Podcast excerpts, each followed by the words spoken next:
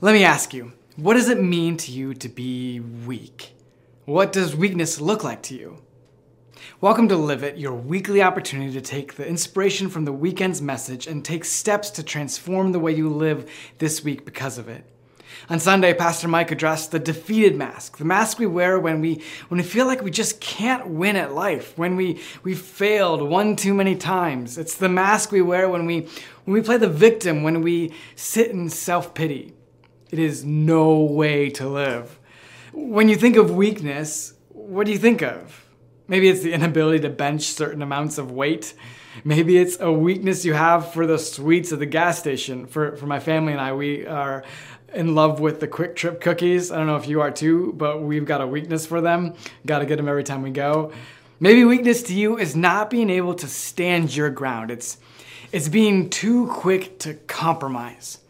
Weakness can take on many forms, but, but weakness, according to the Apostle Paul, weakness can, it can actually be a strength. Listen to what he says in 2 Corinthians 12 9. Paul had asked God to remove a weakness, a thorn from his life. And, and his reply, the reply that God gives is this. It's in, it's in 2 Corinthians 12 9. It says, Each time he said, My grace is all you need. My power works best in weakness.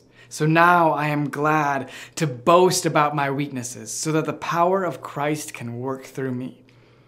You see, you see, Paul had, he had asked God to take away a thorn in his side.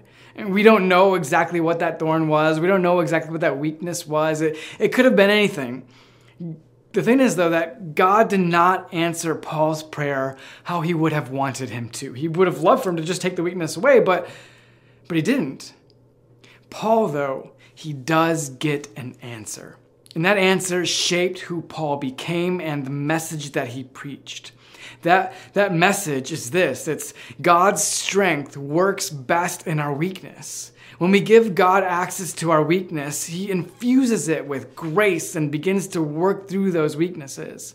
It's not our weaknesses that become powerful. It's God working in them and through them and in us and through us that becomes powerful. So, so maybe you felt a bit defeated. I mean, it's happened to everyone. It happens to all of us. Defeat can, can be a good thing. Weakness can, can lead to a good thing because that is where God's work can begin most powerfully. The fact that, that you've been defeated actually means you are closer or, or finally at a place where, where you can begin to allow God to work in your life. And when God begins to work, you can realize that, that you may have been defeated or feel defeated, but God can take any defeat and work powerfully in and through it. In fact, acknowledging your weaknesses and defeats is, is often the first step to realizing and seeing the place, the plan, the, the purpose that God has for you.